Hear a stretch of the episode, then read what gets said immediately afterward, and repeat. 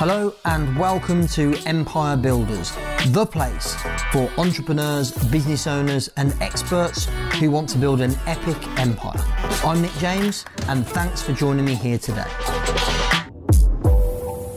In this episode, I'm joined by the founder of the One Year No Beer movement, Mr. Ruari Fairbairns. So, um, before I kind of ask Ruari to say a few things that are going to be very, very helpful for you.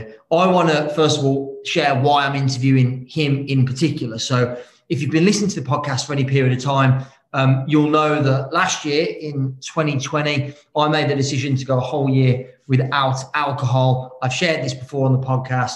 It's probably the best decision I've ever made in my life. And this guy was one of the people that was the inspiration behind it. And I've, you know, I've, I've been part of the one year no beer community for the last over a year now. Um, and it's been a game changer for me. So, um, Ruari, first of all, welcome. Thank you for having me on. What an intro. yeah, thanks, mate. And, and, and there's lots of stuff that I could have said, um, but I wanted to get stuck straight in here. So I'm going to dive in. What was the inspiration behind you starting this incredible movement called One Year No Beer? Um, well, definitely stumbling into it. Um, so, if we go to the moment, I was working as an oil broker in London, 13 years in the job, very successful at it. Started in crude oil, moved over and set up a jet aviation desk. And throughout this career, I guess, you know, um, alcohol was prevalent. It's in the city. It was lunches, long lunches. It was dinners. Now, I never had a problem with alcohol. I wasn't carrying on and drinking. I wasn't going home and drinking. I didn't think, you know, I was a problem. Nobody was telling me I had a problem with alcohol. That's just what everybody did in London, right? That's just the norm. In fact, many people would have probably considered me a lightweight, um, you know, getting dragged across to a, a, lunch sometimes and just not being able to keep, keep up with some of the power drinkers that were in the oil industry at the time. Whew, there's some stories there, I tell you. But, um, um, I uh, th- through this time, you know, I met my wife and had kids, and and um, there were these teething things, right? You know, so um, I might skip a train once or twice and not bother going home because I wanted to stay in the pub and have a few extra pints, and I'd be texting home saying, uh, you know, the trains are, are are not running tonight, and you know, stuff like that wasn't great for relationship, and so I was getting this stress from home, and she wanted me to you know, um, to quit my job. She thought there was a jobless issue. And for me, I was standing on the other side going, I want you to be less angry. And very, you know, she had a very tumultuous growing up, abusive childhood, a lot of anger in our relationship. And we were kind of standing each other at these two sort of loggerheads.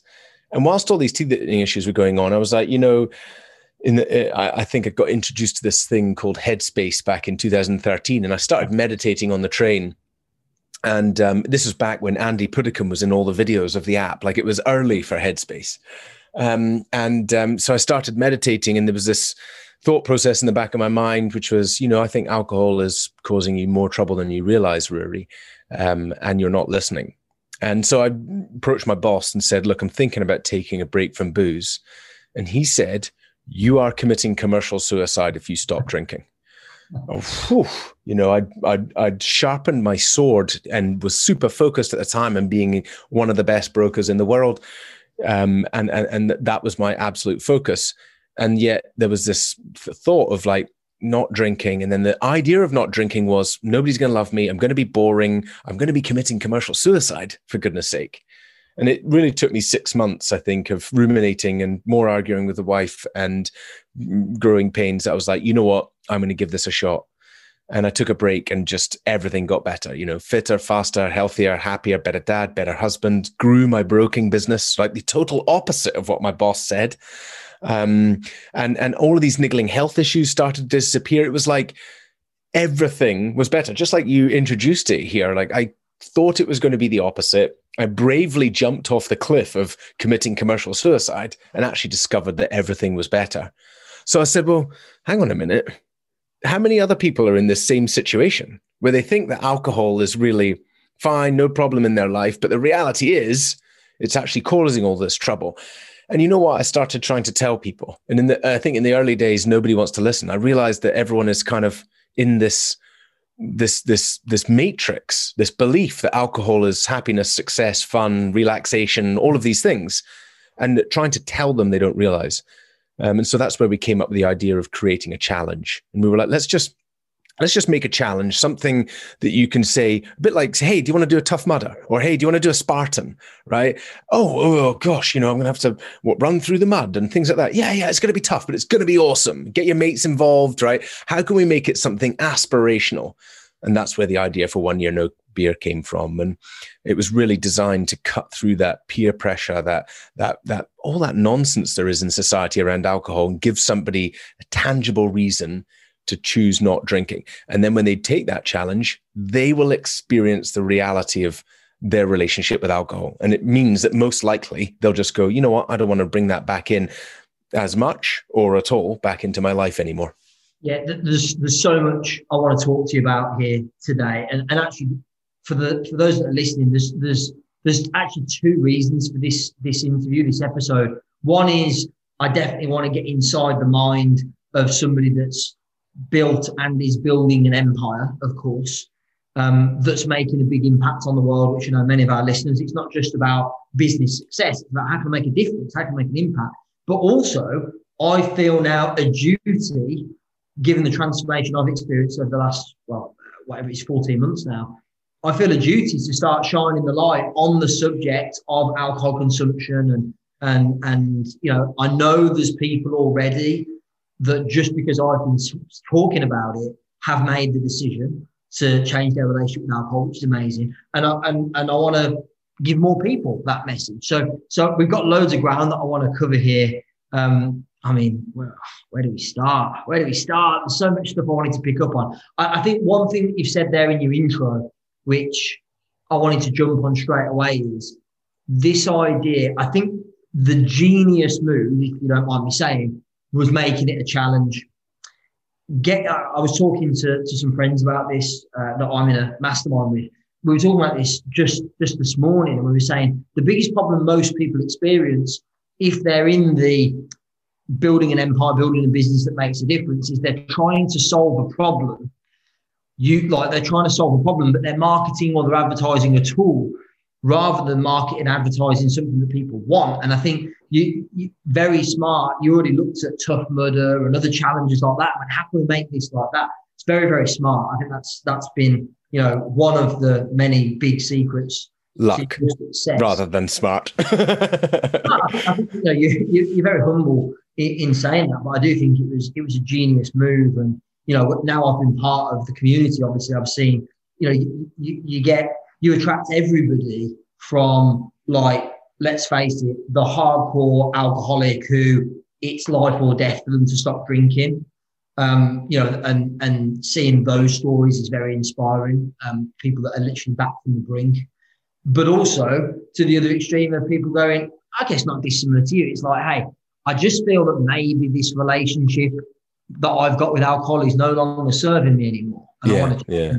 well, on, that on that piece, and I think this is really key. Um, and actually, you know, I might even be in the middle of that. With the reality was of the level I was drinking, I was probably in the middle of of of. And by the way, I don't believe in the term alcoholic, but I know what you mean. Dependent drinkers, and we have a lot of um, we have a lot of dependent drinkers who come and change their relationship with alcohol. Now, we're not designed for that, and it even says when you sign up that we're probably not for you, and that you should go and seek local help because the reality is traditional systems tell us that those people need more support. And this is what we looked at, right? So we said, hang on a minute. If you're going to not drink, right, in society, then you need to be one of those people. That's one of those people over there that is in recovery, that is a problem drinker, pouring whiskey on your cornflakes. And you need to go and be in recovery for the rest of your life because you're one of those people. And we mm. were like, but that's not who we are. We're actually across the sector. And what we realized was. Sorry to interrupt you, but in my mind, at least, that you you use the term you know pouring whiskey on your cornflakes. That isn't the the majority of the problem i don't think. And it's certainly no. not where i was and not where you were. No. But, but, also like i definitely was drinking more than i should and yes. and more, way more than and i knew more than i knew was healthy or or good for me or for my family or for my business. And i think that's like the bulk of the population now it totally is especially in the UK, where culturally drinking is a massive part of our culture. I, th- I think what you're doing is actually solving the bigger problem. The, the there's already support available, and like you mm-hmm. said, maybe it's be- better positioned to support than you provide. There's already support available for the people that are alcoholics. You need long term help and be in recovery for for the rest of your life. But actually, what you're solving, I see, is the societal issue of dependence on alcohol. Well, also, also what we did is, if you look at the lines, the lines were really here. So, so, so for everybody who's from zero amount of drinking to to eighty drinking, you're okay right? You're okay. You could be drinking 10 pints a day and you can still be going into work and functioning. Therefore, you're okay right? I'm okay. I'm not one of them yet, right? And then over the other side is, oh, you're one of them. And it was like the two polarizations.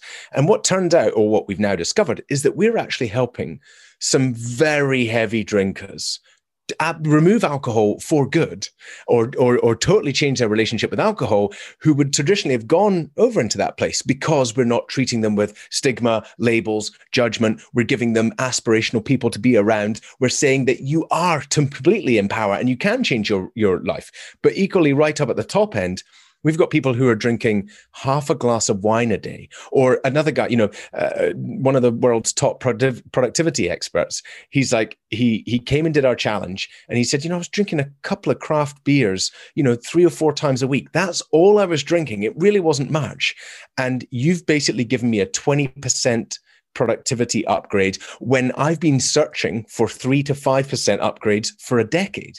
Right. And so he was like, so this is the piece. It's like, well, hang on a minute. What we're saying here is that most likely alcohol is causing you more trouble than you realize.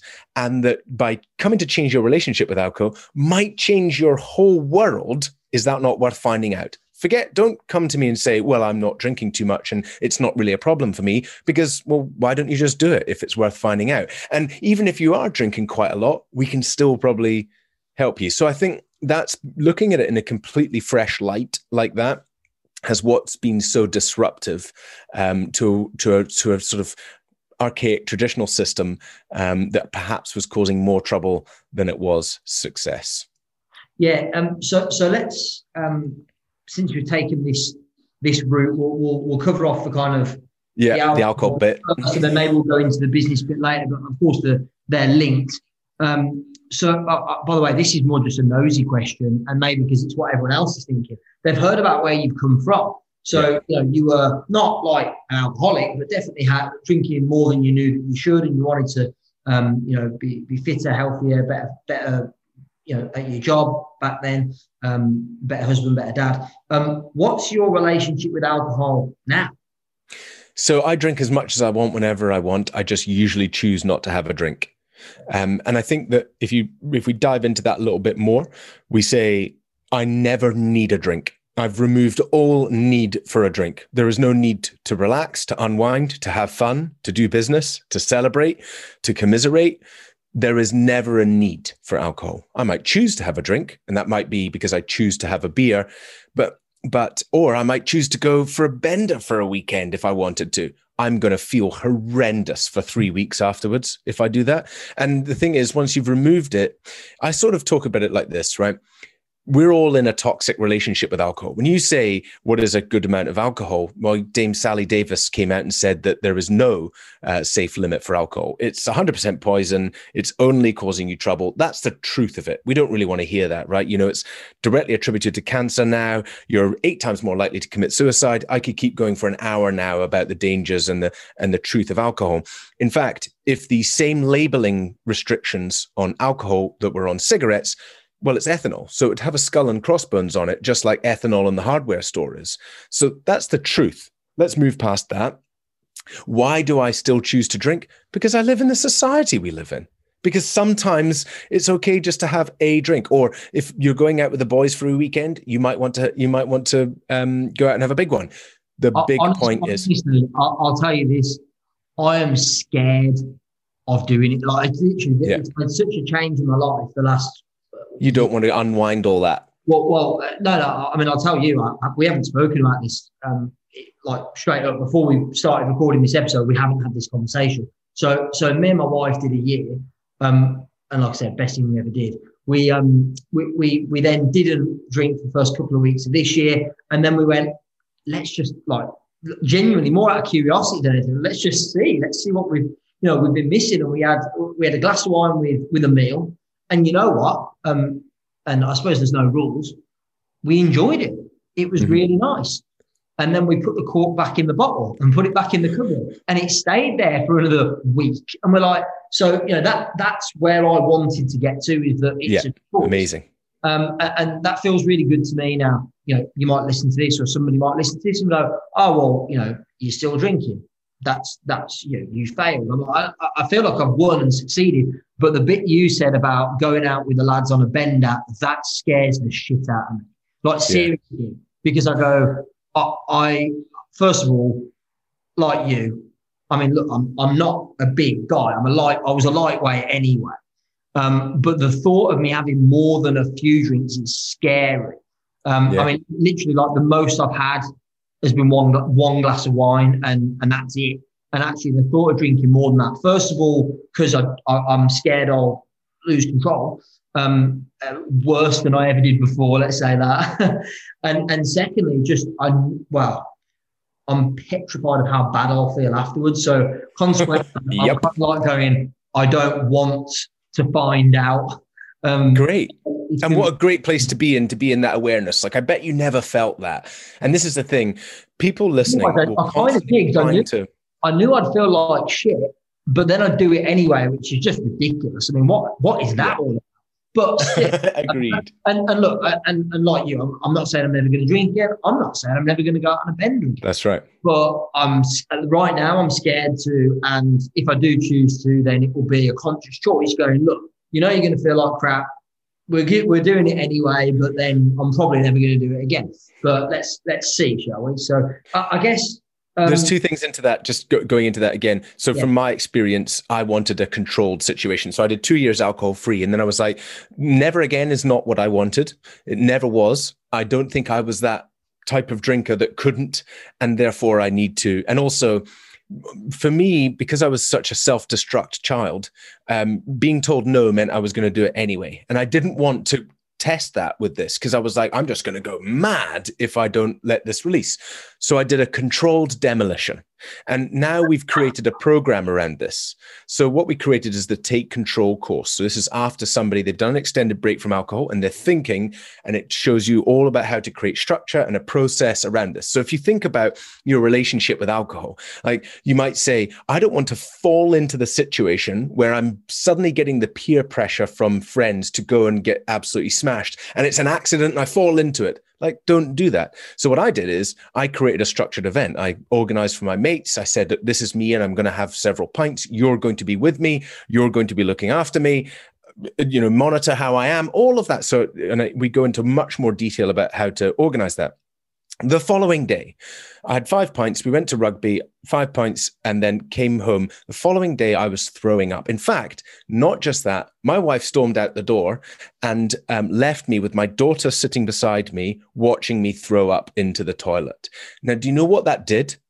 that really solidified to my brain that that's not what I want in my life. That really made me go, do you know what? Those points, I mean, I felt horrendous for three days afterwards. I was embarrassed. I mean, what a horrible thing to be triggered as a dad like that. Like, that's just not the behavior I want. So to me, was that a success or for failure? It was a hundred percent success. I ran a test event. I solidified the behavior that I want. I made sure my brain really knew like that is not what I want. And I made it much easier for me to say, no, thanks. I don't want to have those drinks if I was in that situation um, caught out. So that's just, again, you know, the, the thing about our brain our relationship with alcohol, we'll get onto, but the relationship with the alcohol, 99.9% of it is autopilot. You know, it's been conditioned for decades and decades. And because it's on autopilot, we have to really mess with that. That the, Those neural pathways are so ingrained in our brain and we have to break them. Me going out, creating a scenario where, uh, you know, one other example of this is Nick is say somebody had a in fairly intensive relationship with alcohol and they're thinking about having a drink after say doing a year and they're not sure but they're worried they might slip down a hole i'm like when is the least attractive time for you to have a drink is it 8 a.m on a monday Great. So let's choose 8 a.m. on a Monday. Like you would never drink it. This person would never drink. Ugh, are you kidding me? 8 a.m. on a Monday? So that's the first thing. Second thing is, what is a type of drink you don't particularly like? Well, I don't really like craft beer. Done. Now, what you're doing is creating a situation where you're doing something, you're like, actually, that wasn't enjoyable. I don't like the feeling afterwards. And you're not doing it and these are all the sort of things that we create in the Take Control course to start changing what's going on in the brain. Because what you're actually craving is often something different. You know, well, I was craving social inclusion on a Friday night. That's why I always drink with my mates. I was craving relaxation on Thursdays at five o'clock because I'd had a stressful day of the week. Well, those are different things. You don't get them through alcohol, you get them through the healthy habits and routines that we teach you in the program. Yeah, interesting. So, so by the way, I didn't know about your Take Control program. I, I know about the challenges, and that's what I participated in. But I find it fascinating. Um, what you've done brilliantly, I think, is you've taken this whole um, this this whole area uh, of addiction and or not necessarily addiction, but this area that people have a, a, relationship with alcohol that doesn't serve them, and really analysed it and deconstructed it at a detailed level, so that you've got these things like controlled demolition or doing uh, doing these different things, which I wasn't even aware of. So it's fascinating. Let, us talk about how this links into to building an empire. Mm-hmm. Do you think you can be a successful business owner or entrepreneur and drink? Oh well, yes. There's lots of them out there, um, and and I think that the empires were built on alcohol. Um, I think that you know my broking business was so successful because I did a lot of entertaining and took people out um, and and and got them smashed to bits. I think that for years in the city, alcohol. I mean, look at Lloyd's Insurance. You know, they they would basically have said for years that that alcohol was the the the grease that wheeled the city, whatever wheeled the oiled the wheels of the city. Um, so I think that alcohol became very ingrained into business, and expect expected. And you know, even when you go onto these masterminds and all this kind of stuff now it's like oh you know let's go and unwind with alcohol and let's go and now we're going to have drinks. And it's it's still there. It's very very very much there. The question is is that can you as an entrepreneur give yourself an upgrade by taking a break from alcohol? That is unequivocally, absolutely guarantee you 1 million percent yes. Where will those upgrades come in? You're going to be calmer in your relationships. You're going to be more centered with what your vision and your purpose is. You're going to be uh, clearer headed, more energy, more productivity. I mean, not only do you get more energy because you're not drowning yourself with alcohol, you're not that piece, even if it's just at the weekends, um, you're not you're not coming in sluggish on Monday. But with that is you get spare time. Like drinking takes time, hangovers take even more. So you get this time back, you get this energy, you get productivity, you get clarity who doesn't want more of that in their business? Like just those bits. The two reasons for me were time beforehand. Yes. I was like, I know it's going to give me, this is why I'm doing it, was time and energy was yeah. the two. Because I was like, I know, like, typically for me, my kind of habit routine, if you want to call it that, was like, you know, I'd work hard all week, finish on a Friday. I'd always have a few drinks Friday night, normally just with my wife, you know, have a bottle of wine at home or whatever. Sometimes I'd go and have a few drinks with my mates. Um, again, Saturday, a few drinks in the afternoon, maybe watching the footy, out for dinner at the night with Nat, um, cocktails, bottle of wine, whatever. Sunday afternoon, kids play football in the morning, the parents all sit around and have a few drinks. So that was my normal standard weekend. And obviously, you know, not every weekend exactly the same, but that was pretty normal. And then what that meant was that, like, so first of all, two things. One, from the second I finished on a Friday until Monday morning, I wouldn't think about work or business at all which I could see some positives in that. Yeah, yeah. When I say didn't think about it at all, I mean it was like I was unplugged completely. Yeah. And then I'd come back in on a Monday, and it's like right now, all you know, all manner of things have happened over the weekend, and I paid no attention to them whatsoever, which isn't good. Um, and then obviously I'll be a bit sluggish and slow on a Monday, and not really feeling like I was at it. And so the, the two things, the time and the energy, were huge. Um, but what I hadn't there was a lot of other benefits that I hadn't expected or, or banked upon, which um, you know, just like clarity of thought, emotional totally. stability, like the the ability to remain calm in a being less yin and yang with everything and reactionary, right? Exactly, and and and you know, like home life, family life. Like honestly, it's so, so, so the, the, the bits that make us so passionate and, and why we're doing this right now is because you know, people say, oh, can't get evangelical. Well, hang on a minute. I know, we know, if I can pluck you out of what you're thinking right now and drop you into your 90 day self, you'll feel the same.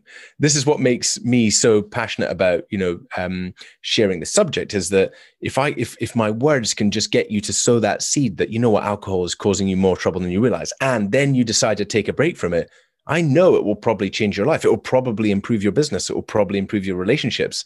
Like that makes me very passionate and frustrated at the same time. yeah, and you know, I'm I'm very passionate as well, and of course haven't been doing this anywhere near as, as long as you have. Um, and, and, I mean, we met probably what five or six years ago now. Yeah, in the early days. Um, when you just started one year no beer, and I remember back then. I told you about this last time we spoke. I remember back then thinking, and by the way, my relationship with alcohol then was more destructive than it was like more recently. When you, yeah, exactly. Um, I'd certainly already made some strides, but nowhere near enough. And and I was like thinking, I remember I met you and, and Andy, your co-founder, and I was like, these guys are crazy. But I was like, there's there's like a a little five percent part of my brain that thinks there's a reason why you've met these guys and you should and you should mm. do something about it but I just wasn't ready. No, um, I just exactly. wasn't ready. I wasn't open. I was my, in my mind. There was too many. I would have had to sacrifice too much. Totally, totally. The, I suppose it's that dilemma. It's the it's the the, the pain gain dynamic. Yeah. And in my in my mind, wrongly by the way, six, five six years ago, the pain of doing it was greater than the gain I would have got. Now yep. I know now that's not true, and it would have been a great thing to do. But look, you can't live with regret made the decision when the time was right um, and and when I felt every every single member over eighty thousand. I think we're nearly over ninety thousand.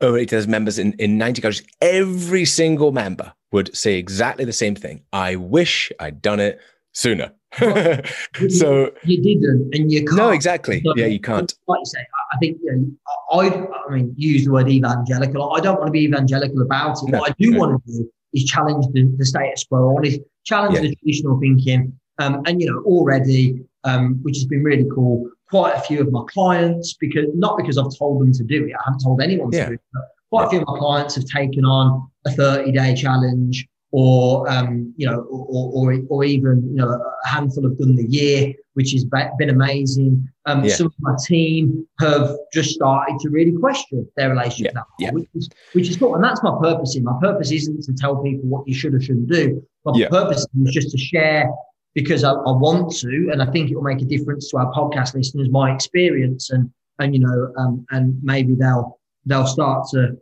it might be that somebody listening to this is where I was five or six years ago and does nothing, takes zero action as a result of listening to this episode. But in five or six years' time, they go, ah, actually, the penny drops. Yeah, and, and that's perfect. You know, whatever. Totally whatever. agreed. I think that's the same thing with everything we're doing. You know, one thing just dialing in again into, into that main part about the relationship with alcohol, when you were talking about the weekend and you were talking about what you were looking for inside our relationship with alcohol, is actually all the answers. The reason why we are drinking the the the what we are using it for. So you know exactly like you were using it to switch off at the weekend and that's so many people. That's the common story. It's the only time i get that silence. And yet what we know is that alcohol actually creates anxiety. It's a depressant. And so alcohol actually creates the very feeling that you need a drink at the end of the week in the first place. It's the one thing that we're using it for. So, um, so, so, but only when you step off the merry-go-round do you find that out yourself. So you just mentioned there in passing that you're at like around about 90,000 members. I mean, first of all, congratulations. That is incredible. You. Um, you know, and, and, I am literally, I'm just one of 90,000 people that, that have had this, this transformation experience. So my question, and it's not a loaded question or it's not alcohol related, but how are you going to celebrate 100,000 members? Because that's a, that is a big milestone that you should celebrate. I wish I, I, maybe maybe this is the entrepreneur disease, um, you know, and and this is you can perhaps coach me on this forever, Nick, and maybe there'll be some listeners out there who run businesses who feel the same, but I feel like I'd be celebrating the first step up Everest Yeah. And and and yes, we should definitely celebrate our wins, and yes, we should definitely celebrate hundred thousand members. But 2.7 billion people drink alcohol, and around about 36% drink hazardously. So around about a billion people. It feels like we haven't even had our yawn before we get out of bed yet. Mm. And um, you know, the the the part of that is exciting. Part of that is frustrating. Um, uh, you know, is the, is is growing a business. You know, when I look at what happened over the whole um, pandemic, we we we did a lot for the pandemic. So we opened up our doors for free to NHS staff and key workers and support staff. Um, in the first lockdown, we had over eight thousand key workers and, and support staff, when I sent out an email to our members saying, hey, this is a critical time from our country. I need you to come back and re-engage in the community because we're going to open up the door, doors and support key workers. And I had some two and a half thousand volunteers um, offer to come and support those people. That gives me goosebumps today. That makes me feel so uh, aligned to our mission that people really want to help other people. And that's what we're creating. We're creating a platform where people are supporting other people. That's the real magic source. And it's something that, again, I feel like we're such at the early stage of unlocking. You know, when we really truly unlock the power of the community to support other people, I think that's when we'll be hitting millions, hopefully, billions of people, but millions of users who are empowering each other to change their relationship with alcohol. And as we said, not just alcohol, because at the core of what we do are the principles. They're relevant to all behavior change. Addiction is addiction. Habit change is habit change. If you're numbing out with Netflix or cigarettes or drugs or porn, it's the same things. These are signs that, that what your your your your your body, your mind, your soul is asking you to really look at and focus on. And lots of people don't want to hear those noises, and that's why they're numbing out and they're difficult. And if we can give them a platform that gives them the tools to work out what those things are that they need to change in their life or work on, then I think we really can change the world. And that's what we're trying to do. Yeah, so, so two things which. I think one, I do believe is kind of typical entrepreneur syndrome to always be looking to go bigger, better, more which is it's your greatest gift, of course, greatest strength, but is also often our greatest weakness. And uh, whilst I hear you say, you know, it feels like we've you know taken the first step to climb Everest, and you know, it'd almost feel weird celebrating that. I, I would still say I know I know how much work has gone in to get to you know near near hundred thousand members is you know no mean feat, and there aren't mm. many people in our world, as I often call it, that are in the business of helping people make an improvement in their life in some way, shape, or form that, that ever make anything near that impact. So I think what you've done to make is amazing so far. Um, what one thing that I wanted to to just highlight for anybody listening to this, I, there's a lot of our audience, as you know, Ruari, who are coaches, speakers. Um, you know, that their their their mission is to help people to make a change, to improve some area of their lives. I think what you've done with one year no beer, which is genius, is you've actually niched and specialized in alcohol, um, you know, uh, uh, quitting drinking alcohol or, or changing relationship with alcohol, which is, and, and of course, as you said, once you've mastered this area of life, the knock-on effect in loads of other areas is there, that is massive. So, so I think it's very smart, and I don't think this was the reason you did it at the start but the the the focusing on rather than just going, we are, you know, you could have set up and gone, we're addiction therapists, and you would have got nowhere near the same amount of traction.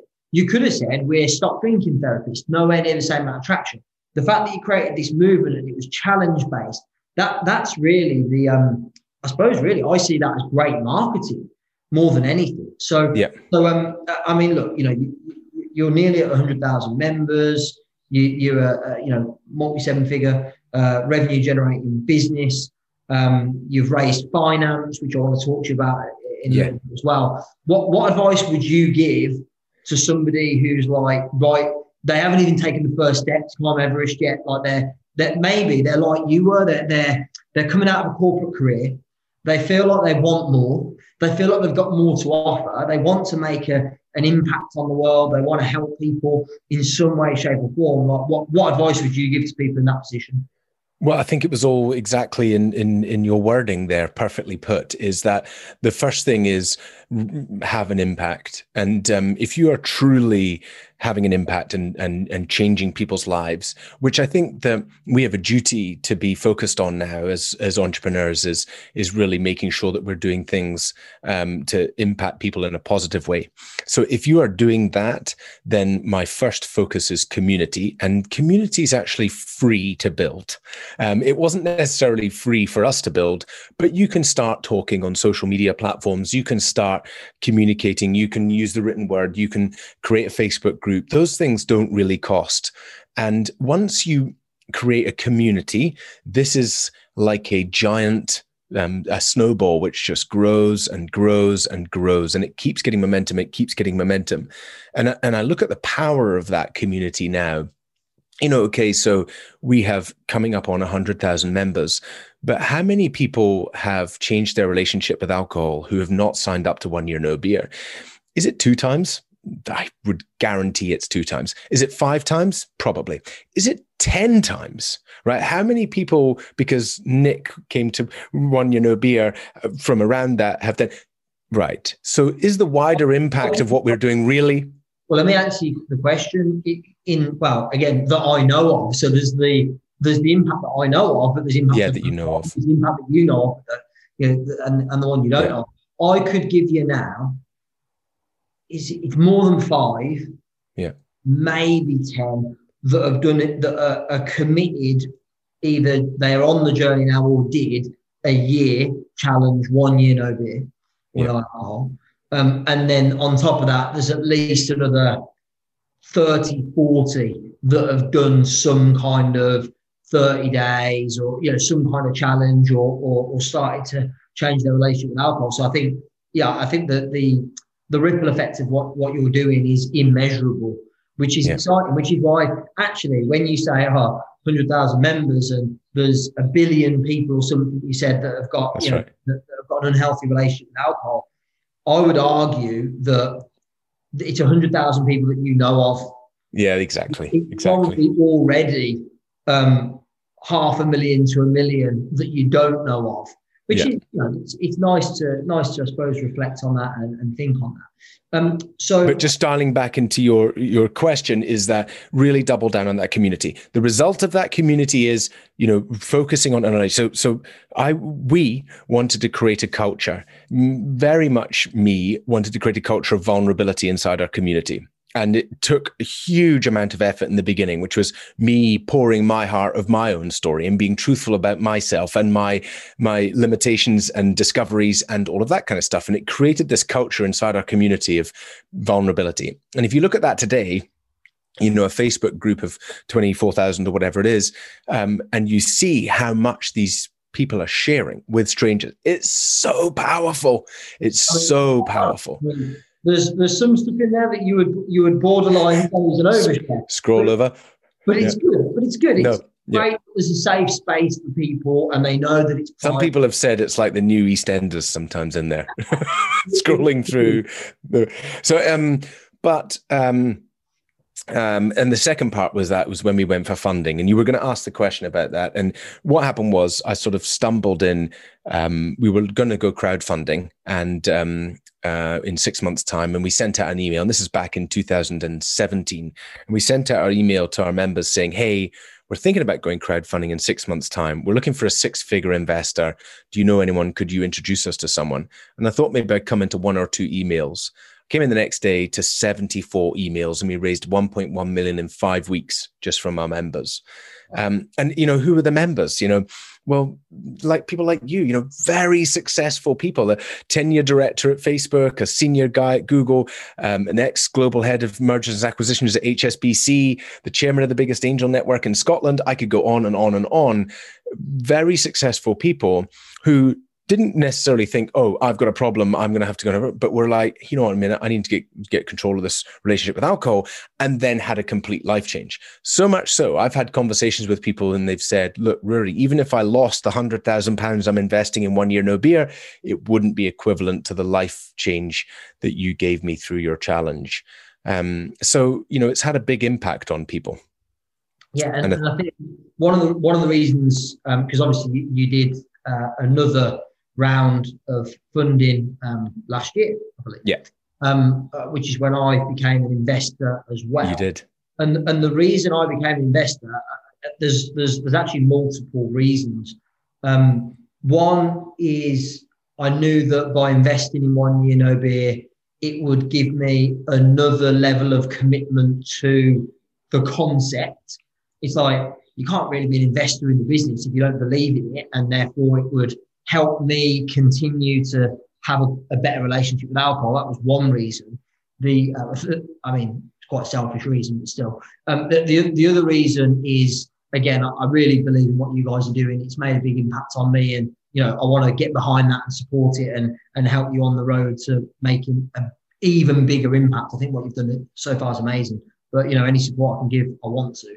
Um, and actually, the, the third reason, com- like commercial reason, is I can see, like I think whenever you're when I'm not, I don't profess to be like a you know a, a, a, a seasoned investor, but what I do know is I, I, look, I do see patterns and I do see trends. And right now, I can see and feel there is a change in the way that society sees alcohol consumption. Yeah, completely. Um, like you know, I mean, look at all the major brands are coming up with alcohol-free alternatives. Oh yeah, um, fastest growing beverage market in the world. It, I mean, rapid, like rapid, rapid, and like you, you see, I'm a big football fan, as you know, and you know, you, are watching football, and it's it's not Heineken that's advertising now at the side of the yeah. pit, or on the microphones when they do the interviews. It's Heineken Zero. Like they're yeah. really, really pushing. It. I'm like, from a purely commercial standpoint, fifty million a year advertising Heineken, yeah, Heineken Zero budget.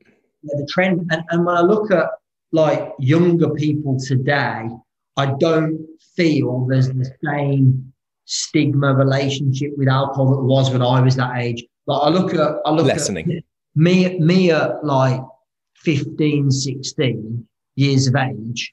It was like, well, you're nearly old enough to go to the pub and you're nearly old enough to do this. And, but it was all centered around alcohol. And I actually think now it's less so. I think a lot of the um, a lot of the uh, their you know the youngsters idols now don't have an un- unhealthy relationship with alcohol. Whereas let's face it, when I was growing up, most of the footballers, you know, in, at least, you know, I grew up in Birmingham. It was like I'd go out in Birmingham on a Friday or Saturday night, normally a Saturday night.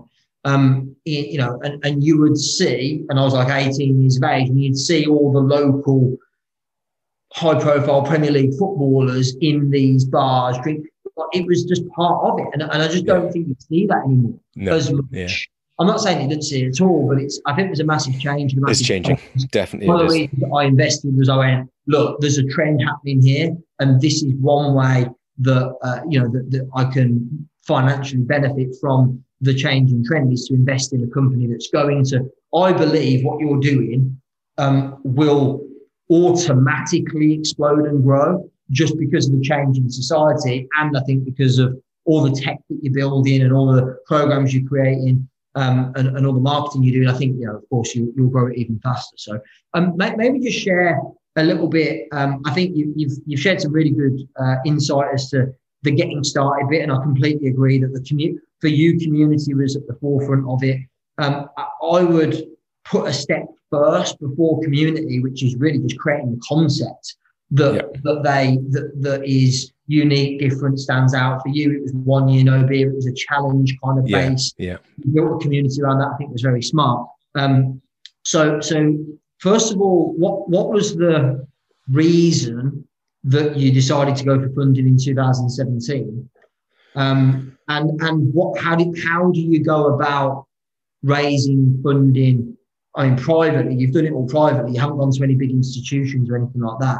Um, so, what was the reason behind going for the funding to grow the empire, and how did you go about doing it? Other, uh, beyond the sending emails to your existing members, like what have you done more recently?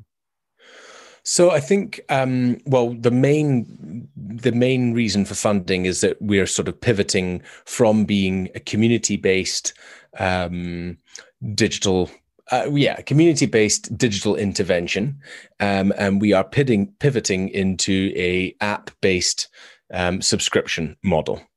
Um, and that has taken just those words, eh? That that has taken considerable um, time, effort, resources um, to make that transformation. Um, so you know, a lot has gone invested into the technology, and I guess you know the other thing is, um, you. I'm sure you talk about this, but this is the hardest thing I've ever done. This is the hardest thing by an absolute long margin, and um, I would say I've made more mistakes than I have made um, successes. Uh, well, maybe that's the wrong way around. No, no, but that's probably true, right? You know, so you still keep going and you still keep going. And um, so I think that, you know, an, an, example of that is we invested in an external app company to build an app and it never saw the light of day. In fact, we actually ended up in court. And, you know, that was tens of thousands of pounds and six months of work, plus another six months of other stuff. So I think that when you look at the entrepreneurial journey you know it is is it is it is hard. It is really hard. Um, and i don't think enough people talk about how difficult it is. So i just want to reiterate how difficult it can be. Um, and you know one of the things that raising cash will do is um, it is like lighter fluid or like pouring petrol. And you know it will exacerbate the things that you have um, have going wrong. So you need to be very, very sure before you raise cash. I think that's um, absolutely one of the critical things. Um, and um, you know, the most important person when you, whenever you raise cash, is your financial director, and make sure they are like mine, um, who would force our con- customer support guy to drive for 45 minutes uh, to borrow a Mac charger from me because he wouldn't let him spend 20 pounds on Amazon to buy a new one. So that's the kind of financial director you want when you take other people's money. Um, and so, you know, and then also it changes the dynamic. Um, so I think where I was coming from, and one of the reasons why Andy and I split, um, so he was my co founder, and then we had a separation.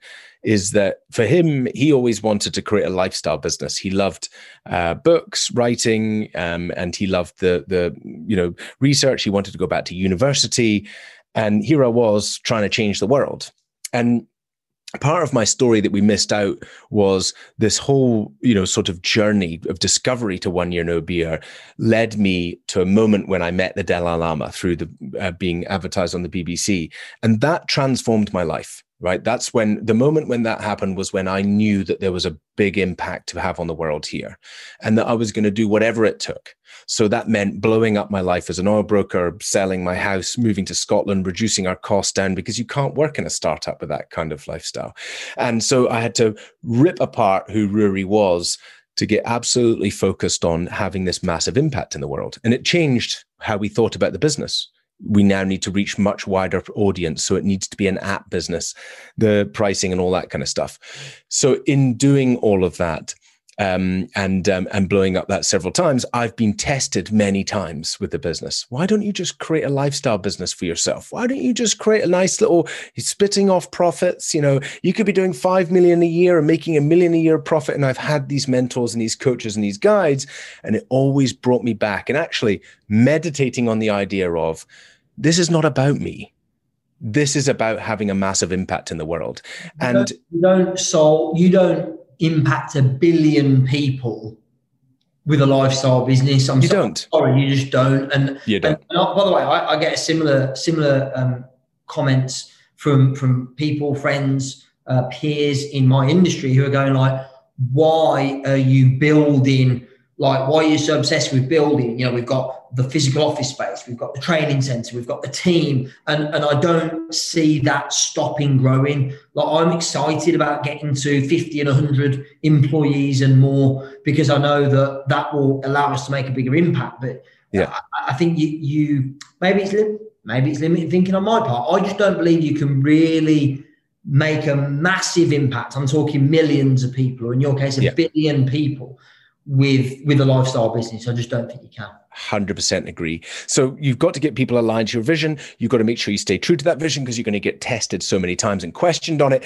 The positive side of raising finance when you're a community biz- business and you open your doors to other people to benefit from your growth is you have absolute champions, raving fans. You have people who are screaming about your brand you know, I get if you look at the Cedars account, one of our investors pointed the other day, and he put a news feed about how deaths due to alcohol have gone up something like 500% during the pandemic. I would literally cry right now at that idea. It's absolutely a horrible thought. And he's like, this is why investing in a company like this is not just about investing it's about trying to help our society mm-hmm. so so that you know we've we've I almost, you know, I, I, looked at the the success of BrewDog and their their punk for, um, I, you know, their punk um, equity for punks. And I was like, how do we create real raving champions out of our members? How do we make them completely buy into what we are doing? And that's what my focus is constantly bringing the community, empowering the community. You know, if it's investing, if it's being part of it. And this is why this year we'll create our ambassador program. So this is like the Weight Watchers for alcohol. How does a user come through, become a representative in a country, wherever they are in the world, and champion people to change their relationship with alcohol? And that's what we'll be unlocking this year. so really everything we're doing is about the community. Amazing. Ruari, thank you so much for spending the time with us today, for being on thank the you. Empire Builders podcast. Um, listen, I'm sure there will be more than just the odd person who's listened to this and has started to maybe like I did, just think a little bit differently about their relationship with alcohol. Where can they find out more about joining the One Year No Beer community, about taking one of the challenges? You've got 28 day, 90 day, and 365. 365. So, yeah. so where can they just find out more about taking of the challenges if they're interested? 100%. So if you're just thinking, hmm, what's this? Then dive into the podcast, One Year No Beer podcast. Uh, dive in, look at our blogs, oneyearnobeer.com forward slash blog. Just read up about bit One Year No Beer. Start the questions going in your mind. There's loads of videos and testimonials and inspiring stuff on our Facebook page, facebook.com forward slash One Year No Beer, Instagram, One Year No Beer lots of free stuff there for you to start thinking about this. If you're like, you know what, I might give this a shot, I'm not, uh, but I'm not sure it's right for me, then you can jump into our five day free challenge. Just go to oneyearnobeer.com. It's on the front page there, the five day free challenge. And if you're like, hell yeah, I'm ready to take my business to the next level, improve my relationship, stop talking about divorce, um, and actually just stop drinking, um, and uh, you know, be better around my family, feel fitter, healthier, happier, and faster, and I'm ready to go, then go to oneyearnobeer.com forward slash take the challenge challenge and you can sign up to a 28 90 or 365 day challenge. And i think that the last thing to say is here is take that when you are scratching at the back of your brain thinking i think this i think this might be something i think alcohol might be causing me more trouble than i realize but i don't know how i'm going to do this. All you have to do is come and step over the line with us because it's jumping into the unknown even though i don't know how that's where all the transformation takes and we will hold your hand the whole way Thanks. So hopefully you found this episode valuable, useful, interesting. My goal was first of all to you know to, to thank Ruari and to shine a light on the amazing work that One Year No Beer are doing, um, and to maybe have you think about, question your relationship with alcohol, um, if indeed you have one. I know a lot of our clients, a lot of our members don't drink and never have. Yeah. Right. Yep. Um, the second reason was I wanted to get inside Ruari's brain a little bit um, and, mm-hmm. and, look at the business side and go, well, how, what was the thinking behind one year no beer, the challenges? So hopefully we've done that well. I'm sure we'll do um, more interviews as well in future as as this movement builds and grows. You know, you're you're kicking on for hundred thousand members nearly uh, now, um, and you know that that number's going to. I know that that number is going to go. Well, it's going to explode over the next year, five years, ten years. So um, yeah, just thank you, Ruari. Um, well, Thanks, not, only for, for not only for your, your bit of time today, but genuinely thank you for your inspiration and, and helping me make the best decision I ever made. Amazing. Thank you. Thanks for sharing the message. Thanks for listening. See you next time. Okay, that's it for today. Thank you so much for listening to Empire Builders. Please subscribe, leave us a review on Apple, on Spotify, on other platforms, and uh, share the love, tell your friends. Remember, till next time, the more you connect, the more you collect.